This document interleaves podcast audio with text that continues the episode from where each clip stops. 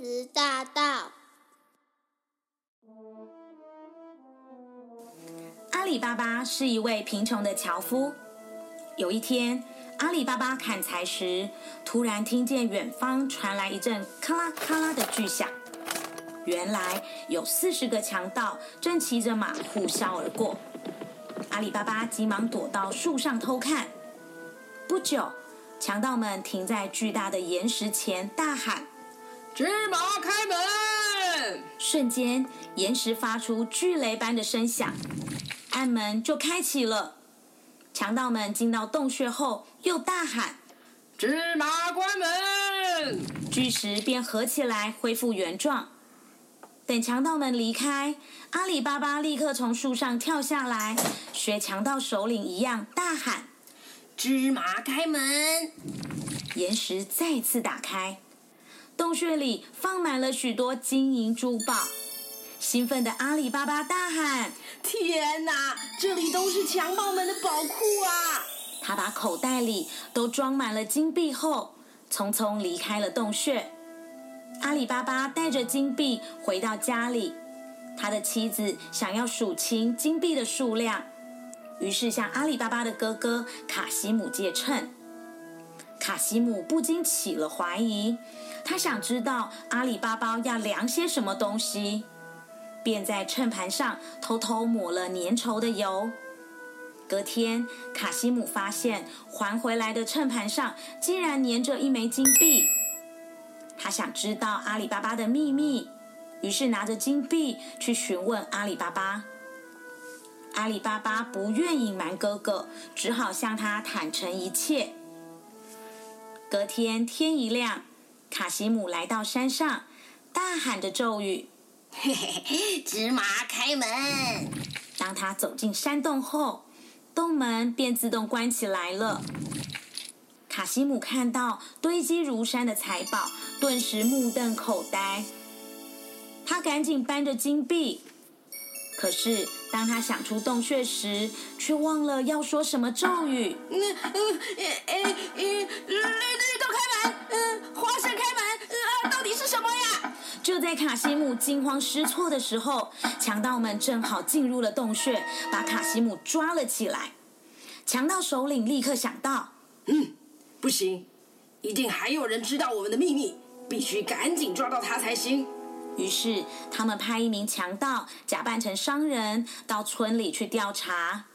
首领，首领，已经查出来了，我在那一家门上标记了一个红色的记号，只要杀死那一家的主人就行了。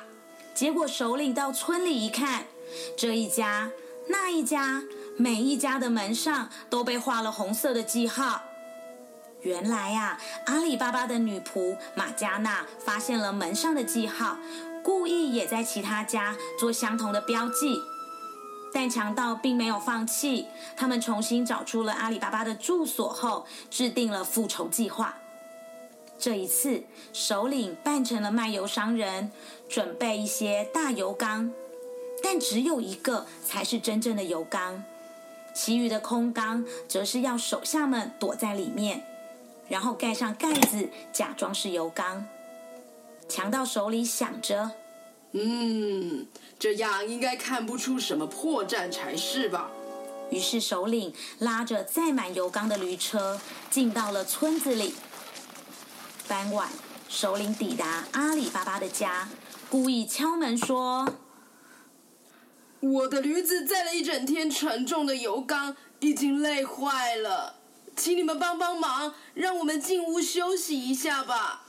首领将货物放到仓库后，靠近缸边，小小声的说：“等你们听到我的声音后，就全部拿出刀来吧。”没多久，马加娜来到了仓库，他心里想：“油快没了，跟卖油商人拿一点油来用吧。”这时，听到脚步声的强盗们以为是首领靠近了，便小小声的问：“哎，首领啊，我们现在可以出去了吗？”听到油缸发出声音的马加娜吓了一大跳，她心想：“天天哪，原来强盗都躲在缸里！”机智的马加娜立刻模仿首领的声音说：“还没，你们再等一下。”马加纳找出真正的油缸，把油煮到沸腾后，再把这些滚烫的油倒入每一个缸里。你们这些家伙，尝尝热油的滋味吧！不知过了多久，首领这才来到了仓库，靠着油缸边，悄悄地说：“大家快出来吧！”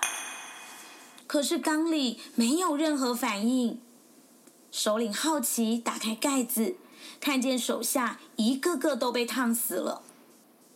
首领看到这样的情况，赶紧逃回山上。他很生气的说：“阿里巴巴，我们走着瞧！